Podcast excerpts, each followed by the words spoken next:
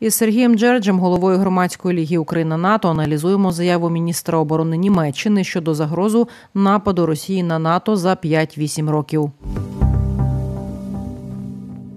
Скажіть, будь ласка, на чому наразі ґрунтуються такі заяви міністра оборони?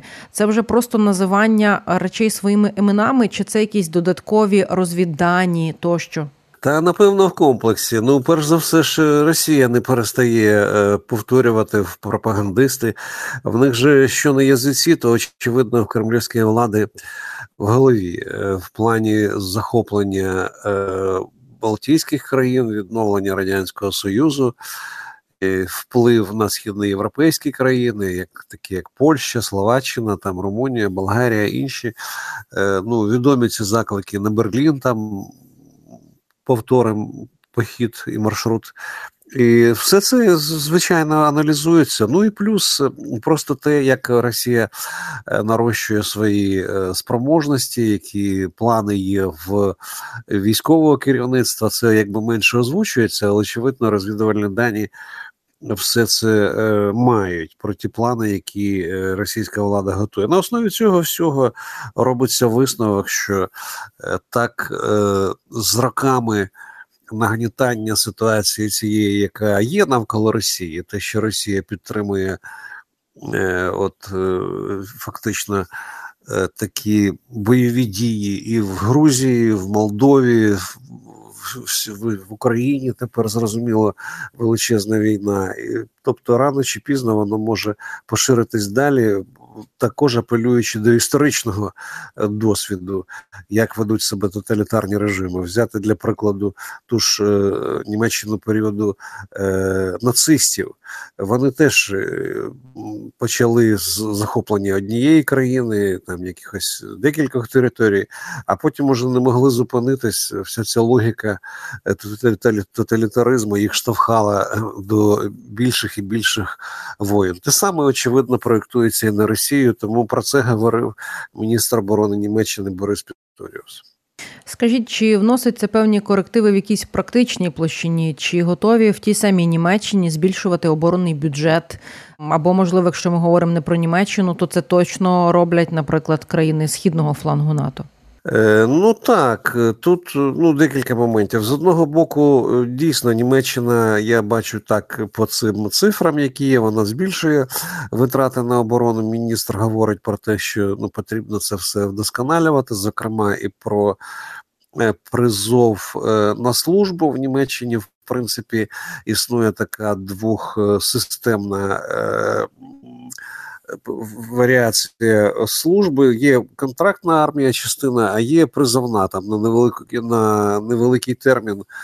Ідуть е, е, обмежена кількість е, насправді громадян Німеччини. Проте, очевидно, Пісторіус хоче збільшити кількість цього призовного складу, тому що в принципі це для держави, для суспільства позитивно. Бо якщо люди пройдуть е, навіть короткий термін служби в армії, я не говорю там про війну, а просто варіант Німеччини. Вони е, навчаться поводитись зі зброєю, вони е, зрозуміють систему там управління командування в збройних силах. Вони привчаться до, до життя в умовах е, функціонування збройних сил. І навіть якщо це якийсь там термін декілька місяців, це все одно залишає такий слід е, в поведінці, в досвіді. І в перспективі, якщо б, не дай Бог, якась крупна війна, е, такі люди, якщо вони попадають в армію, вони швидше адаптовуються, відразу адаптовуються, тому що вони вже е, з багато з чим ознайомились, і їм значно легше влитись в цю діючу армію, яка воює. Тому ідея вся е, в цих в цій службі е, на короткий період, вона е, така. Е, з іншого боку, Пісторіо заявив про те, що потрібно дозволити е, громадянам без німецької без німецького громадянства, без німецького паспорту служити в німецькій армії, дозволити це. Він сказав, що не ми перші це робимо. Ну, є відомий приклад Франції, там існує такий іноземний легіон, але. Е, це теж якби розширить можливості для збільшення кількості військовослужбовців. Я думаю, що ну і в Україні теж можна було б про це. Говорити і думати. Ну а що стосується вже завершу вашого уточнення щодо Східної Європи, то тут, звичайно, є ж відома стратегія НАТО захисту Російської Федерації, яка раніше була, вона полягала в тому, що якщо Росія захопить е, там Балтійські країни, Польщу, то на захід від цієї лінії зіткнення європейці зберуть свої основні сили, дочекаються американців, і потім разом з американцями виб'ють, е, значить, росіян із території країн-членів НАТО і Європейського Союзу. Проте е, сьогодні ця стратегія міняється, тому що ці країни, які е, потенційно можуть попасти під окупацією Росії, вони не хочуть жодного дня бути в цій окупації. Відома заява прем'єр-міністрки е, Естонії Каї Калас, яка сказала, що ми жодного дня не хочемо бути. Естонія жодного одного ж дня не хоче бути під цією окупацією, дивлячись на ті звірства росіян, російських солдат, е, ФСБ російського, які вони чинять на окупованих територіях України, коли вони розстрілюють автомобілі е, з цивільними з дітьми, коли вони вбивають на подвір'ї там батьків, а дітей вивозять в Росію е, і е, знаходять загиблих з зав'язаними руками цивільних. Тобто, е, це ну, жорстока така. Поведінка, такий геноцид населення, і зважаючи на це, Східна Європа, країни НАТО, вони вирішили посилювати свій фланг східний, збільшувати тут кількість військових, тому що раніше тут не було е, таких угрупувань військових, тому з, з одного боку НАТО не хотіло е, провокувати в чомусь Росії, щоб не було е, там причини для цієї критики, що там якесь нарощування. Тому фактично тут не було е, цих військ. Сьогодні позиція змінилася, і НАТО хоче е, наявністю. Е, потужних сил на східних своїх кордонах демонструвати Росії те, що в них нічого не вийде, і е, стратегія полягає вже в тому, щоб з перших годин, з першого дня відбивати е, ці напади і не дати можливості Росії просунутися вглиб території країн-членів НАТО. І у зв'язку з цим не можу не запитати е, щодо посилення контингенту на східному фланзі. Напередодні було таке повідомлення, що Латвія, Литва і Естонія підписали угоду про створення Балтійської лінії оборони для зміцнення східного кордону альянсу. Е, про це стало відомо під час засідання комітету міністрів оборони Крин Балтії. Ем, і за планами на кордоні розгорнуть різні стримувальні засоби. А на вашу думку, що це може бути? Наскільки ось таке об'єднання це ще один крок е, для того, аби власне зустріти будь-які провокації РФ? Ну так, власне, це координація, це інтеграція. Тобто країни вони е, не мають потужної армії. Е, Естонія, Латвія, Литва. Проте, якщо потенціали об'єднуються, координуються для того, щоб е, можна було інтегровано давати якусь відсіч. Ну і в рамках НАТО, але от така локальна тактичне посилення, воно це це якби дасть можливість більш більш е, краще реагувати на загрози і е, якби координувати цю свою безпекову оборонну політику. Я думаю, що це теж якби для цих країн позитивно. А про стримувальні засоби, що це може бути на вашу думку? Це безпосередньо якесь озброєння? Ну, перш за все, е, озброєння і е, залучення е, інших сил, інших країн, членів НАТО. Ну, ті ж поляки вони запрошують американські підрозділи, щоб були невеликі бази з танкістами, там з Абрамсами, танками, там з авіацією, е, саме американські в Польщі, тому що в свій час раніше скорочувалась присутність США в Німеччині. Е, там закривались бази, скорочувалося все, тому що ну якби до 2014 року ніхто е, не очікував великої війни. Угу. Все йшло до того, що скорочувались військові бюджети, скорочували узгодились. Рекомендована цифра 2% валового внутрішнього валового продукту на оборону. Ніхто в Європі вже не дотримувався, всі витрачали менше скорочувалася чисельність збройних сил, і е, американські бази, як такі, теж почали е, закриватись, е, повертатись в США. Сьогодні поляки пропонують свою територію для того, щоб е, там були розміщені американці, і те саме. Е, роблять Балтійські країни, зокрема окремі підрозділи там невеликими силами е, до до батальйону, але в кожній з Балтійських країн е, будуть е, також йдеться про посилення цих країн. Що Балтійські країни власної авіації не мають, так у них залишилося спадок після радянського союзу, але е, почергово там чергують авіаційні ескадрилії з Іспанії, з Німеччини, з Італії і таким чином захищають небо над Балтикою. Е, президент Литви також нещодавно говорив про готовність е, його країни до гібридної війни, і очевидно, що такі сценарії і реакцію на них обговорюють в НАТО. Що це на вашу думку може бути? Це якісь провокації на кордоні е, з Білоруссю, тою самою, коли йдеться саме про провокацію, чи може спрацювати? Ну я не знаю, такий самий сценарій, який колись РФ використовувала, наприклад, на частині східних областей України. Абсолютно просто це може спрацювати. Звичайно, і і так само і воно, як і в східних областях України, або якісь варіації можуть бути. Тобто е, думка ж злочинна, вона не стоїть на місці, вони продумують все щось нове і нове. І тут, е, починаючи від провокації на кордоні, от як варіант був е, з Білорусі в Польщу і з Росії в Фінляндію, запускали мігрантів, яких привозили з.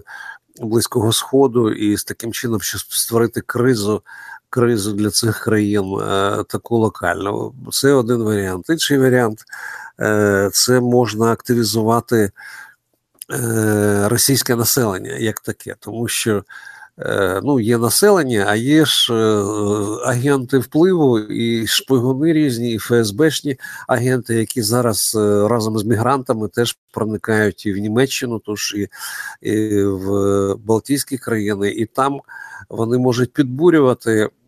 Просто до якихось безладів, до загострення ситуації, до якоїсь до якихось сутичок. Причому тут можна ж розпалювати не лише там по лінії там е, захист там росіян там чи ще щось, можна просто якесь економічне е, питання розвивати. От якби ми бачимо на прикладі е, блокувань. Е, українського кордону е, перевізникам. Я впевнений, що це теж обійшлось не без впливу е, ФСБ. Тобто, якась економічна проблема, яка є, можливо, вона не така виражена, але треба до істерії довести просто всю цю ситуацію і спонукати до того, щоб там, наприклад, сотні або тисячі людей вийшли і щось там добивались, ламали, якісь сутички спровокувати, і і це е, внесе якісь громадян радянський розлад в країну. Ну, взяти Латвію тут могла б бути таким прикладом. Там є е, з чим працювати. Я маю на увазі з різними групами. Е, які там проживають етнічними, і е, після цього можна навіть там говорити, що треба ввести туди війська, щоб розборонити ситуацію, щоб е, якби е, значить, там порядок навести, якийсь і так далі. І це може під цим приводом е, відбутись якась така гібридна окупація. Тому все можливо.